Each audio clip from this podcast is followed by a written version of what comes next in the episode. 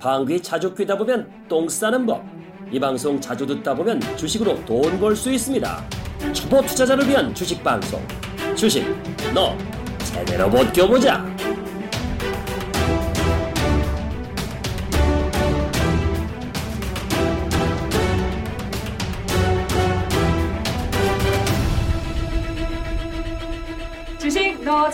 바뀌어보자. 청취자 여러분 안녕하세요. 준어버과 함께하는 정여신입니다. 오늘도 좀 시장에 대한 국제국제간 이슈들 또 우리가 어떻게 대응을 해야 되는지 하나하나 짚어드리도록 하겠습니다. 어, 지금 생방송으로 또 진행을 하고 있어서 보시는 분들도 분명 계실 것 같아요. 또 저희가 어떤 이야기 나누는지 여러분도 궁금하시죠? 저도 상당히 궁금한데 오늘 함께해 주실 우리 무국 선생님 만나보도록 하겠습니다. 안녕하세요, 네, 선생님. 안녕하세요. 안녕하세요. 끝. 끝. 아니 그 스토리 얘기해 주셔야죠. 지금 멘붕 뭐? 스토리. 멘붕에 그 링겔도 맞으시고 지금 아, 빅데이터 뭐. 3년짜리 날려갖고 네. 3년 데이터. 아, 그거 속상해 죽겠어요, 그거. 네. 그래서 빅데이터 전문가한테 쇼당을 걸었어요. 살려달라고. 어, 그 3년 데이터 그게 분석하는데 그 캡처 떠놓은 거 이미지 데이터가 무지 많거든요. 그러니까 어, 예를 들어서 2014년도 5월 30일 그러면 지금하고 그때 데이터 쫙 쌓은 거 비교해 보면 네. 어떤 직관들이 나와요. 뭐 그때 삼성전자, 그때 선물 포지션, 그때 뭐 어느 시간대에 뭐 어떤 재료, 어떤 기사들 이런 것들이 같이 이렇게 연결고리 하면 어 마치 그 사진 사진을 그 지난 거하고 이렇게 딱 비교해 보면 우리 아 여선이가 Before After 전 모르겠네요. 모르겠어요? 예전에 스턴 그룹에서도 선아, 선생님께서 이런 얘기 해주셨어요. 그러니까 매일 그 시가총액 상위 기업들을 항상 사진 찍어서 보관해라. 그래서 우리 그 청취자분들이 그 부분 좀, 좀 말씀해 주십시오. 그래서 어, 주식을 좀 하시는 분들이라면 매일매일 이런 데이터는 꾸준히 한번 빅, 자기만의 빅데이터를 만드는 게 좋겠다. 이런 부분 데이터가 중요하다. 어떤 부분을 좀 말씀해 주시나요? 일단 시가 뭐 좀 용량이 뭐 테라 쪽까지 가실 분이라면 네. 한 200개 다 모으고 시가총액 상위 그러니까 200개 정도. 코스피 200. 네. 매일 종가 매일. 상황을요. 그 정도만 해도 노력해도 괜찮고 나는 30분 단위로 어 20위는 30분 단위로 찍어놔요. 어우 그걸요? 어. 선생님 그럼 자료가 너무 많지 않아요? 그러니까 그 3년짜리 그건 다 날려갖고 좀 돌아버리겠다니까. 그럼 어쨌든 그렇게 30분 단위 못한다 하더라도 하루에 한 번은 아, 하루에 200개 한 번. 종목에 어. 예, 종가든 시가든 뭐 주- 저 장중가든 딱 정해서 그래놓고 예. 한번 해보세요. 한 달 동안 노력한 다음에 한 달 전가 지금 거하고에 딱 정해갖고 한번 딱 비교해 보세요. 특히 파생 시장 매매하시는 분이든 아니면 시가 상위 종목으로 같이 투자하시는 분이든 그러면 직관이 생겨요. 어, 어떠한 물줄기에 그 가다가 어디가 막혀갖고 이게 지금 네. 이게 그냥 가는 건지 막힌 건지 이런 어떠한 인식이라든지 데이터 이게 빅데이터가 그거 같아요. 인공지능 빅데이터라는 게 그런 데이터를 통해서 어, 어떻게 읽어내느냐. 그렇죠. 예, 그 훈련을 자꾸 하다 보면 어, 리스크를 많이 줄일 수 있는 것 같아요. 진짜 리스크를 어떤 때는 생각대로 될 때가 있고 어떤 때는 생각대로 안 될 때도 있지만 그런 데이터가 축적되다 보면 네. 갖다 얘기해서 갑자기 짱돌을 안 맞아요. 음. 그 주식하다 보면 네. 우리가 크게 다치는 게 갑자기 짱돌 그렇죠. 맞거나 예, 예, 그렇죠. 뭐 IMF나 뭐 이렇게 아니면 자기가 그 안경을 너무 고정관념으로 탔는데 세상은 반대로 갔을 때 그거 못 벗어 던져갖고 그 몰빵으로 다 찔렀는데 예를 들어서 색깔이 단대로 갔을 때 그때 한 방에 가고 그러니까 그 두 개만 피하면은 네. 주식이라는 거는 조절의 그 영역 같거든요. 그러니까 어, 저도 이렇게 싸워 거의 한 30년 계속 싸우다 보면 어떤 때는 승률이 나쁠 때는 6대 4예요. 예를 들어 60%가 반대로 가고 40%가 또 생각대로 가고. 근데 결론은 다 플러스를 내고 나와요. 그게 중요한 거야. 종목들 어, 조차 그럼 어떤 때는 뭐 거의 최악의 경우는 3, 40%까지 날아가는 경우가 그러면 그건 창고에다 넣어놔. 음. 그리고 안 보려고 그래 자꾸. 음, 음. 그걸 자꾸 그 상처난 그 예를 들어서 내가 이렇게 표현하는데 어 사람이 주는 게 내가 상처나고 피 흘리는데 감정 조절이나 이런 거 못 해갖고 더 거기서 그, 그 뭐랄까 욕심이나 어 뭔가 이렇게 그 그거를 그럴 때 그- 승부욕이 생기죠. 예, 그럴 때 아. 그때 오히려 이상한 네. 승부욕이라든지 네. 집착이 생겨요. 그 그런 것 어? 같아요. 남녀간이 이별을 했을 때도 그 남자하고 헤어졌을 때좀 내버려 둬야지 가서 붙잡고 다시 해보자 이러면은 만신창이만 돼. 뭐 경험담 얘기하는 거야.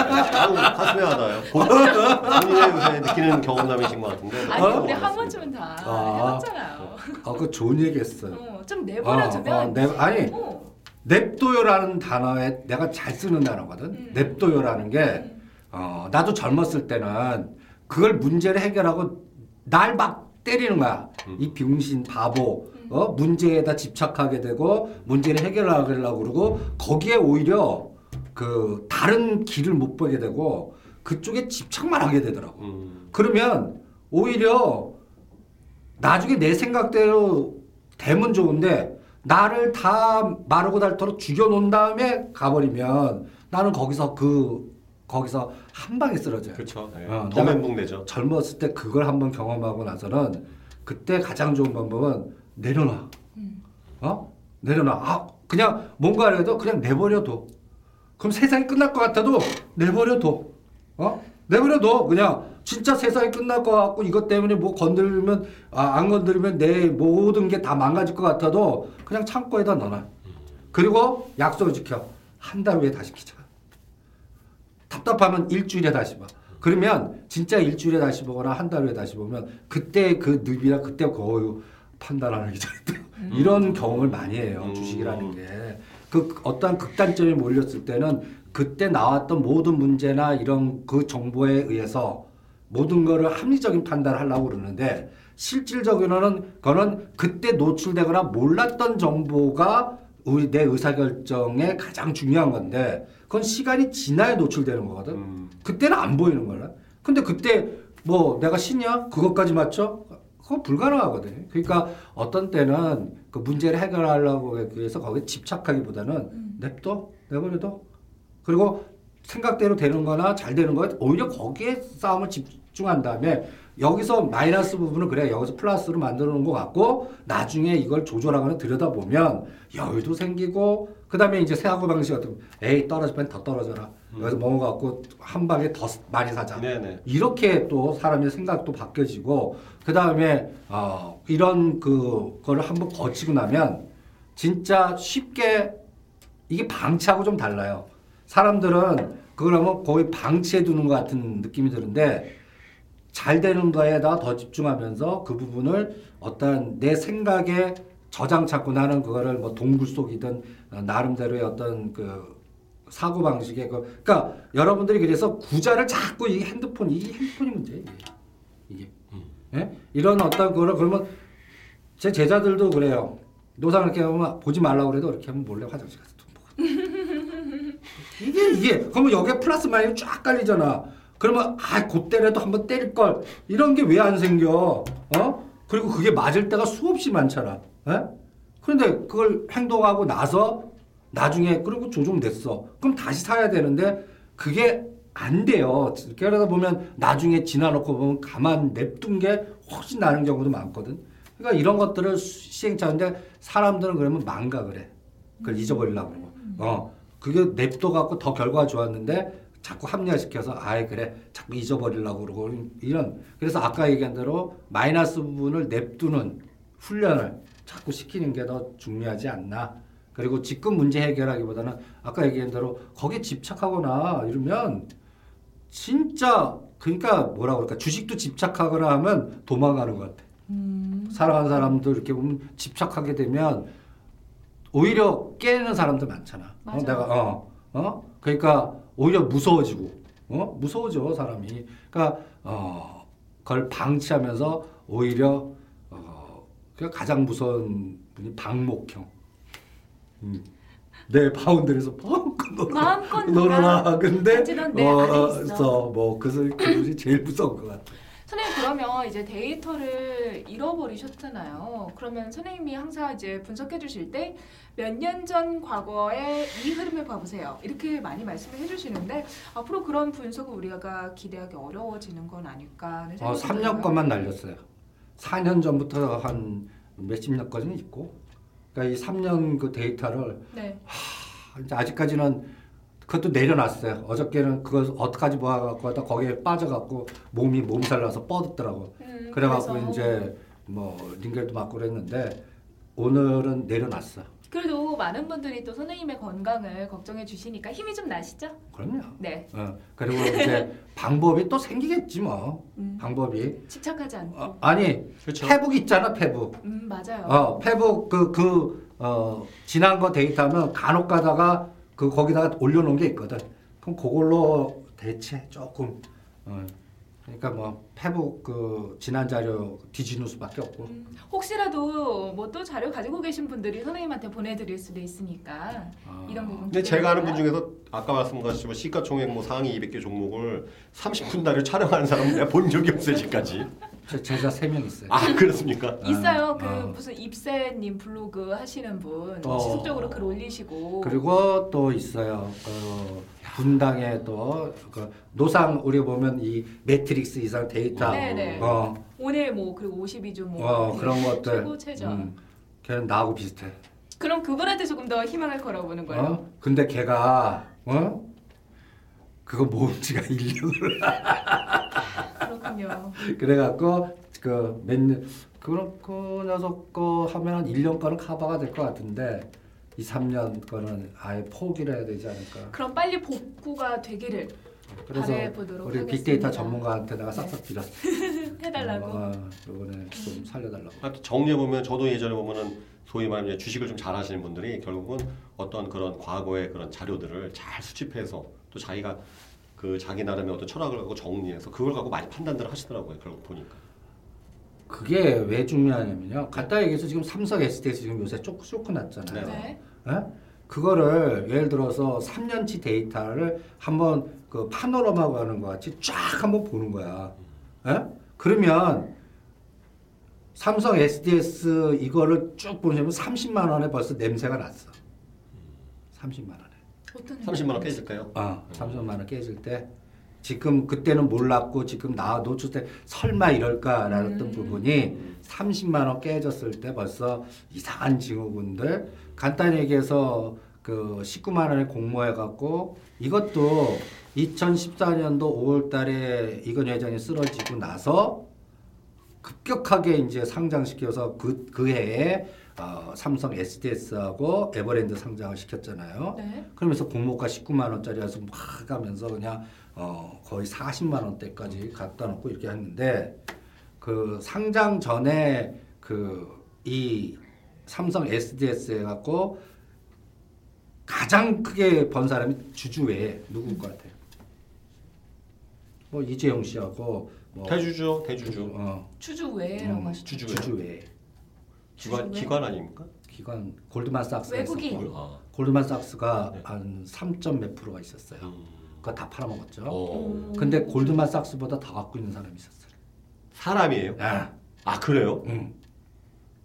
오, 금시초문이네요. 하나의 금시초문? 네. 선생님은 아니시잖아요. 그랬으면 좋겠다. 내가 이건희 회장님 밑을 모시고 했으면 그렇게 아 그 누군지 이학수. 그, 이학수 아 이학수 아예 말씀 옛날 말씀하셨어요 맞아요. 예. 그래갖고 그 상장 때 그분도 보면 그 이건희 회장님 모시면서 비서실 이끌면서 거기에 이제 가방 모치가 자기가 이제 키운 애가 어, 김인주 이렇게 그 격리 어, 그러면서 이제 해서 이건희 회장님 그 모찌 관련 그 구자라든지 이런 거를 관리해 주는 그래서 이건희 회장님 때 가장 막강한 게 비서실이었죠. 어? 그러면서 삼성 SDS하고 비서실 어? 비상장 시켜놓고 그때 이제 거기에 그 이재용 씨 CB 받을 때 전화사채 받을 때 같이 아, 뭐 성과급이든 어떻게 하든 어떤 방식이든 뭐 또 이건 회장님이 허락하셨는지 음. 어, 거기에서 이제 3.한 내가 알기로는 한 3.5% 이건희 회장이 그래도 내 사람, 내 식구는 상당히 챙기는 그건 타입이에요. 확실해요. 음. 우리 삼성전자 얘기 좀 해볼까요? 음. 어, 140만 원 선을 넘어서면서 52주 신고가까지 막 경신을 했는데 이제는 또 분위기가 조금 바뀌는 거 아닌가? 그게 진짜 실적이 이번 7월 한 8일 되면 7.5조 내지 7.7조 정도 나오면 지금 가격 유지돼요. 그런데 만약에 7조 원대가 나와야만 어, 한다는 말씀이시죠? 음. 근데 그게 그 단기적인 하나의 그 파생 시장의 역정보였다면 요번에 이 분기점이 5월 30일이에요. 그러니까 여러분들이 환율이라든지 3년 국고채라든지 삼성전자가 딱 외국인들이 배팅 들어가면서 갑자기 치고 나가는데 날짜 다 똑같아요. 5월 30일. 30일. 5월 30일. 그때는 130에서 130은 못 뚫는다라는 대부분이었는데 그 다음부터 치고 나가면서 어, 3년짜리 국고채 중심으로 그 투기 세력들 자금 들어와서 1.6이 이번에 1.3까지 빠진 거예요.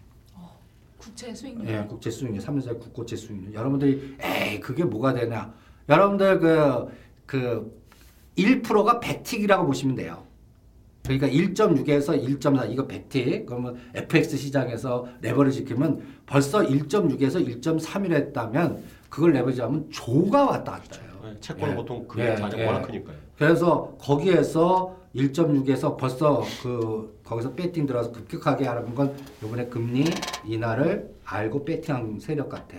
왜냐하면 그때 딱 미국 재무부 장관 왔고 이게 오비락일 수도 있지만 그때 들어오면서 삼성전자가 땡기고 그다음에 국고채가 급락하면서 환율이 1,190원에서 급격한 하루 만에 20원을 그냥 빼면서 20원 90점 어, 어, 갑자기 하는 어, 거죠. 그러면서 요번에 그러면 외국인 입장으로 국고채를 내가 투자했어 1.6에 그러면 1.6에서 1.3이라면 뒤집어 놓고 보면 그만큼의 국고채 가격이 급등한 거예요.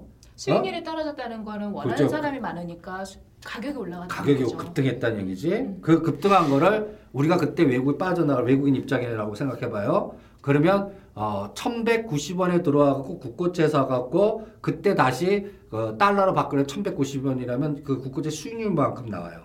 그런데 지금 어때? 1달러 바꾸는데 1,150원이면 되거든. 그러면 환차 이까지 넣어서 일단 더 수익이 더 커지죠. 엄청나네요. 엄청 그 삼성전자 그 배팅 하나에 전체적으로 국- 이게 보이지 않게 연결됐다면 굉장히 큰 요번에 대박 수익이 그쪽 세력들은 낸것 같아요. 선생님 이 얘기 좀 해봐야 될 것 같아요. 금리 인하를 갑자기 했어요. 아까 살짝 저랑 이야기 나눴는데 전혀 예상하지 못했다라고 하셨는데 우리 몰빵님은 예상을 어느 정도 하셨었나요? 생각도 없어요. 저는 그런 관심도 없으니까. 저는 제가 들어간 종목만 관심이 있으니까. 참, 그 말이 없다. 관심 틀린 말은 없어요. 아니에요. 왜냐하면 제가 지금 뭐 파생 옵션 하는 것도 아니고 뭐 지수 물론 뭐 ETF 그건 ETF하고 별로 그렇게 큰 연관 없으니까. 근데 저한테 관심 없으니까 무국 선생님 같은 분들한테 굉장히 관심 있죠. 그리고 요번에 그 시장 그 은행이나 전문가들 중에서 예측한 세력들이 한 15% 그쪽에 걸었어요. 음. 대부분 85%는 동결. 대부분 분위기가 그런. 어? 왜냐하면 한국은행장이나 그 주변 사람이 그렇게 신호를 줬어 시장에다. 그래서 신호 주는 대로 행동했을 뿐이야. 그런데 만약에 그 전에 소수견이라도 한 명이라도 있었으면 뭔가 좀 뭔가 좀 이렇게 좀 비중이 좀 달랐을 거예요. 근데 소수견도 한 명도 없었고 그런 상태에서 그 계속 한국은행장 발언하는 거 정부가 그렇게 협박하고 한국경제 약정 완화하고 이런데도 계속 다른 말 이렇게 하다가 갑자기 미국 재무장관 오고 그 다음부터 환율 급격하면서 갑자기 뭐 우리가 모르는 무슨 카드를 거기다 열어놨는지 갑자기 만장일치로 그것도 뭐뭐 반대 의견도 없이 이번에 일괄 만장일치로 금리 인하를 저는 그 부분이 상당히 의아했어요. 소수 의견이 전혀 없고 음. 만장일치라는 거 자체가 이게 뭘까 하는 생각을 했거든요. 만약에 갑자기 미국이 금리 인상을 이번에 6월에 해버린다면 우리는 인하를 하고 미국은 인상했으니까 정말 엇박자 정책이 돼버리는 거잖아요. 이게 그래서 어 제가 가끔가다 이런 얘기를 많이 해요. 투트랙 전략으로 국무부하고 그다음에 재무부가 음? 양동 작전을 쓴 거 아닌가?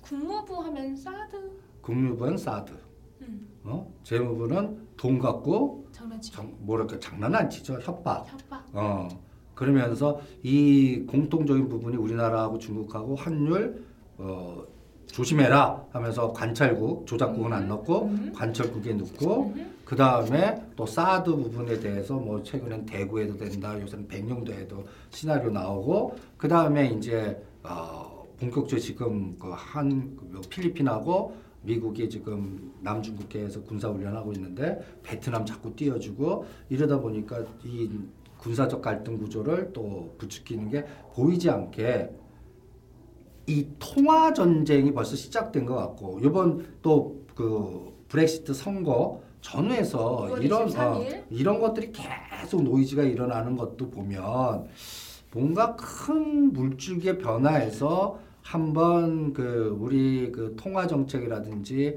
이런 것들을 한번 흔들어 놓은 건 분명한 것 같아요. 그리고 모든 상황의 초점은 어떤 상황이 와도 I love 달러. 코리아 외칠 뻔했어요. 어, I love 달러. 왜, 알- 왜 달러가 조금 시장에서 좀 더 힘을 받게 된다라는 말씀이시죠? 지금 뭐 여러 가지 부분 보면 달러가 그만큼 많이 뿌림했음에도 불구하고 기축 통화로서 지금 가장 위험은 유로화 부분. 그다음 위에나마저도 그걸 요번에 아주 보이지 않게 고통 정리를 쫙 하는 것 같아요. 만약에 아직은 확정되진 않았지만 브렉시트가 만약에 됐다면 그럼 유로화가 분열이 되는 거거든. 그럼 유로화 약세 당연히 유로화 약세 달러 강세 이렇게 갈 거고. 그러면 지금 갖다 얘기해서 이 미국은 여러 가지 뭐 금리 인상하고 통화 어, 뭐 이렇게 금리 인상이라는 건 통화 환수 전략 뭐 여러 가지 하더라도 불구하고 사람들이 달러만 everybody love dollar 이렇게 음, 만드는 시스템 구조를 보이지 않게 계속 만들고 있는 것 같아요. 어? 그러다 보니까 지금 너무 경제 내가 이제 그 리서치센터 다 후배들이나 이렇게 같이 서로 식사하면서 걔네를 자꾸 경제적 시각으로만 자꾸 펀더멘탈을 보려고 그러는데 요새 사이클은 나는 50은 경제적으로 보고 50은 국제 정치학적인 갈등 이론이라고 있어요. 어, 갈등 이론 내지는 균형 이론, 이큐빌리움 시료이라고 그 어, 그 시각으로 자꾸 한번 좀 보는 게 어떻겠나. 경제가 단순히 경제가 아니라 음. 국가들 간의 힘의 균형과 이런 부분에 따라서 영향을 받기 때문에 그걸 봐야 된다라는 말씀. 그 싸움이 지금 보이지 않게 굉장히 큰 것 같아요. 전에 우리가 말했던 정치 위기다라고 말했던 거랑 같은 맥락인 것 같아요. 그런 것 같아요. 지금 어, 브렉시트도 지금 어떤 면에서 보이지 않게 미국이 부추기는 것 같고, 어? 그 다음에 또 중국도 내부 사정이 보이지 않게 파워 게임이 굉장히 심각해지는 것 같고, 나는 내가 지금 준호버에다가 네. 홍콩 관련된 펀드 갖고 계신 분들은 엑스 요번에 좀그 해라. 중국이 다행스럽게 뭐 우리한테는 다행스럽지 않지만 중국이 만약에 MSCI 이머징 마켓 들어가서 네네. 그 틈새로 중국이 올라가거나 홍콩도 따라 올라가면 빠져나오는 기회로 삼아 주세요라고 그 자료에다가도 전략 쓴 이유도 다 경제 펀더멘탈 개념보다 이러한 보이지 않게 그 정치적 갈등 구조? 내가 그렇게 판단하게 된 가장 결정적인 이유는 저도 자신 있게 제가 중국 통이라고 자신합니다. 거의 어 제가 중국 들어간 게 97년 8년이니까. 어? 그러면서 거기서도 사람 사귀고 그 다음에 또 거기에 또 사람도 키우고 뭐 여러 가지 중국에 계셨었잖아요. 뭐뭐 아직 계시지 않았지 그냥 발 어, 그, 담그셨잖아요. 그러니까 월화수 뭐 월화수는 한국에 있고 목금토는 중국에 있었는 그런 걸 한 옛날에는 엄청 많이 방송 중에도 짜장면 드시고 국만 드시니까 그 중국스러운 거.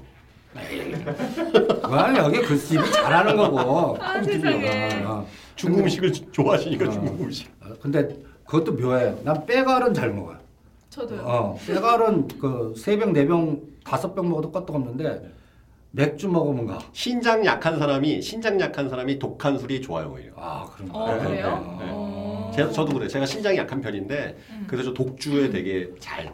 저는 맥주 먹으면 되게 취해요. 어, 나도 맥주에 가. 네, 신장이 약한 사람이 상대적으로 신장이 괜찮고. 신장이 강한 사람들은 그런 이제 곡주, 와인, 맥주 이런 거에 오히려. 근데 그 잠깐 샜는데 왜 또 중국 얘기하냐면 지금 그 중국의 그 권력 구조가 삼분법으로 균형이 잘 맞았어요. 네. 장점인 세력에 관련된 어? 상하이방 이 사람이 이제 지금 남아 있는 분이 어, 그 일곱 명의 용 중에는 장덕장이라는 분이 남아 있어요. 장덕장은 또 재미있는 게 김일성 종합대학 경제학부 출신이야. 그래서 어, 장석택하고 동기 이런데 이제 장석택 잘리고 그러면서 힘이 약했는데 이게 그 상하이 방 라인 장쩌민이 이렇게 키워갖고 계속 라인이고 그 다음에 이제 후진따오하고 어, 리, 리커창 라인 이게 공청단 라인 공청단 라인. 어? 그리고 나서 이제 태자당 라인으로 해갖고 거기에서 이제 보시라이하고 저기 시진핑 싸웠다가 보시라이가 그 여러 가지 그 와이프 뭐 이런 또 어, 시나리오에서 실각하면서 시진핑 이 그때 택- 그 선택이 된 거죠. 그거를 만든 사람이 어, 정징홍이라는 사람이 있어요. 정징홍. 그런데 문제는 상하이 방에서 그 유명했던 어, 그 핵심 세력들이 지금 다 잘렸어요. 가장 큰 세력이 저유강. 여러분 저유강 뭐 네. 보시라 하면 이제 비리 뭐 그 비리라는 게 간단히 얘기해서 그 간단히 얘기해서 해외 자원 우리 이렇게 해서 저유강이 어, 관련된 비자금 만들어 갖고 해외에 투자하거나 이렇게 할 때 일부 그 예를 들어서 1조라면 그 2조짜리 갖다 붙여 갖고 그 실제하고 그거는 이제 지네들 새 키우는데 이런 그런 것들이 어느 새마다 다 있단 말이에요. 어? 근데 어, 장그 점인이 좀 힘 약해지고 그 다음에 저육강이 어, 힘을 잃으면서 상하이방 주축을 한 라인이 거의 지금 어, 약간 뭐라 그럴까요? 좀 약해졌다라고 그럴까? 그러면 그러면 그럼 반대로 이제 그 후진타하고 리커창 이 라인인데 리커창하고 지금 시진핑하고 권력 투쟁이 지금 보이지 않게 굉장히 심각해요. 어? 그 언론에도 잠깐 좀 나올 겁니다. 근데 문제는 어, 시진핑보다 시진핑이 키운 그, 그 뭐랄까 시진핑의 사람들 똑똑한 사람들이 많아요. 뭐 유어라든지 몇 사람들이 그 사람들이 그 당교라고 하고 뭐 공산당 그 정책 회의라고 표현하는데 거기서 싸우면 논리로 그 사람들을 못 당해내. 그러니까 자꾸 밀리는 거예요. 그러다 보니까 이제는 조심스럽게 금년 안에 어, 리커창이 실각할 가능성 이런 것들이 대두가 돼요. 그러면 예를 들어서 어, 상하이방도 힘이 잃어버리고 그 다음에 공청단이라는 게 겉대기에서 가난한데 머리끝으로 해서 공산당 국가 관료돼 갖고 거기에서 두각을 나타내 갖고 하는 테크노크라시 계통인데 그 공청당 라인도 퇴각되면 누구만 넘어? 시진핑의 그 태자당 그리고 시진핑의 사람들. 근데 그 시진핑의 사람들이 대부분 보면 또 테크노클래스들이 많아요. 똑똑한. 어? 그러니까 그 축이 굉장히 튼튼해지는 거예요. 그러니까 요새 보면 시진핑이 묘하게 성장보다는 다른 모토를 자꾸 찾으려고 그러고 부패 척결. 뭐 여러 가지 그러니까 누구 뭐 막 동물 막 이러면서 뭐 높낮이 하놓고 다 쳤고 뭐 이런 것들에서 약간 중심이 어 이제 그 등소 상하이방이 등소평의 흥묘백묘에서 먼저 잘 살아나야 된다 이게 요새는 어그 부분은 싹 들어가면서 뭔가 이제는 중심을 잡아야 되고 약간 좀 사상 응? 중심에 뭔가 이동되면 이렇게 되면 그 2018년도에 시진핑의 집권 2기가 돼요. 2018년도가 예. 어. 근데 여기에서 상당히 예를 들어서 그 상하이방도 약해지고 그다음에 진짜 리커창도 시각이 되면 그러면 약간 1인 중심 체제로 가잖아요. 그러면 이게 굉장히 무서워질 것 같아요. 그 무서움 속에 뭐가 있냐면 홍콩 이원 집정자가 없어질 수가 있어요.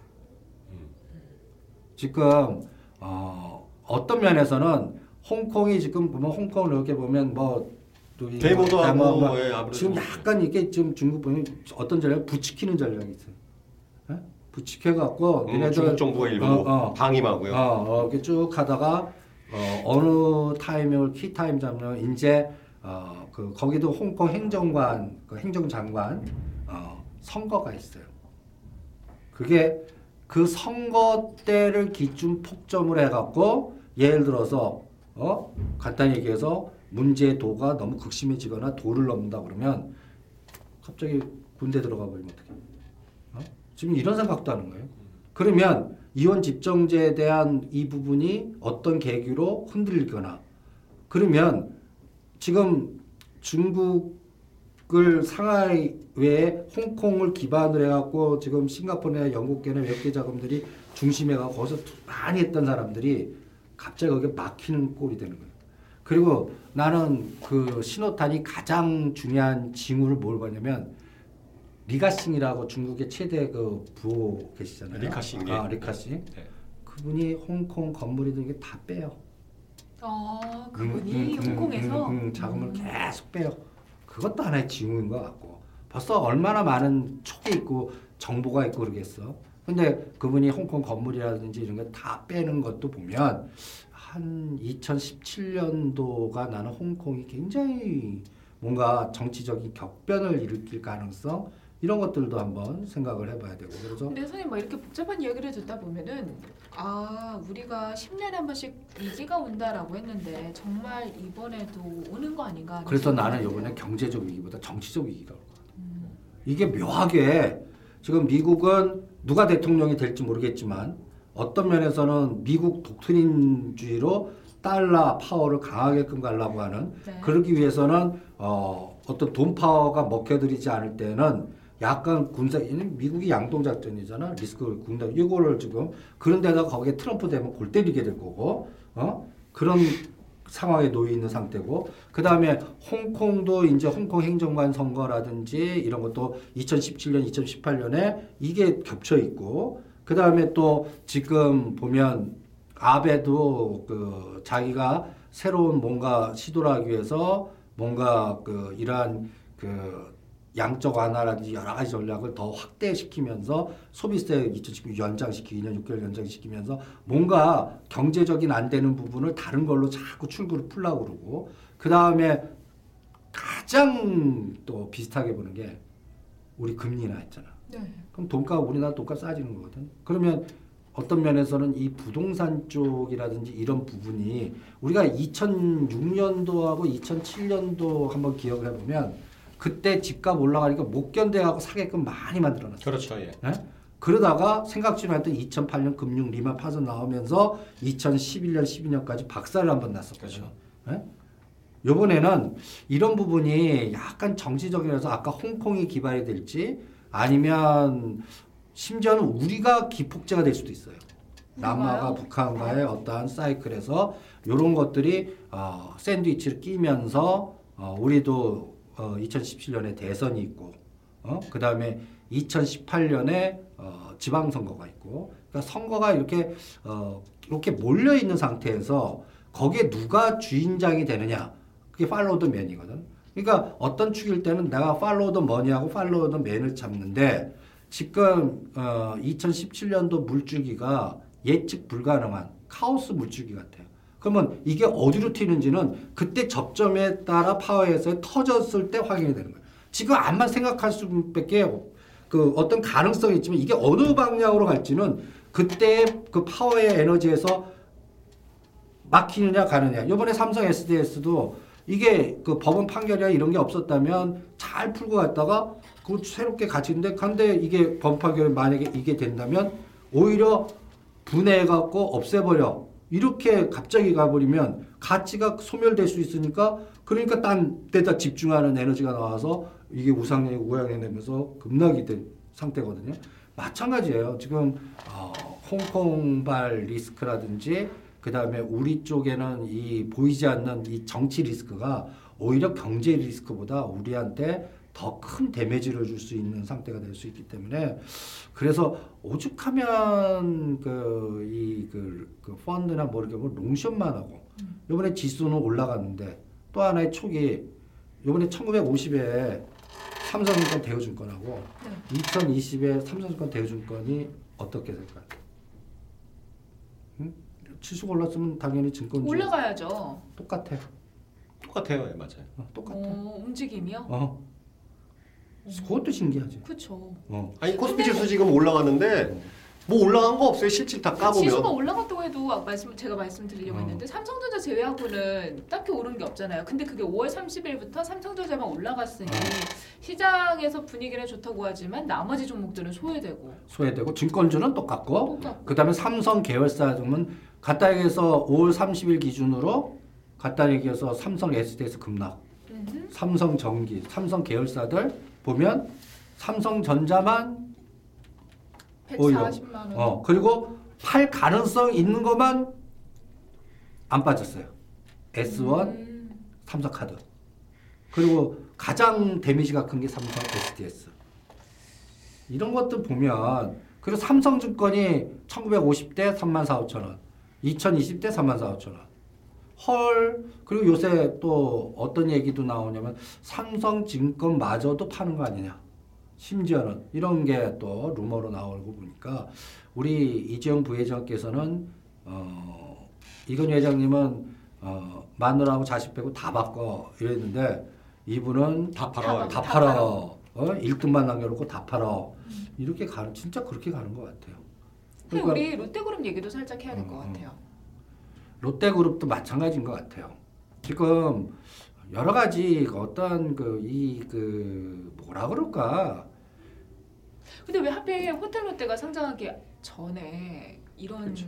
것들이 터졌는지 사실 모르고 있지는 않았을 거다라는 생각을 하거든요. 계속 준비하고 있었죠. 터트릴 시기를 조, 조율하다가 그러니까요. 전 그래서 네. 이게 follow the man을 찾 이렇게 추적하는 그러니까 나는 어떤 걸 잘 모를 때는 follow the money를 가고 어떤 때는 follow the man을 추적해요.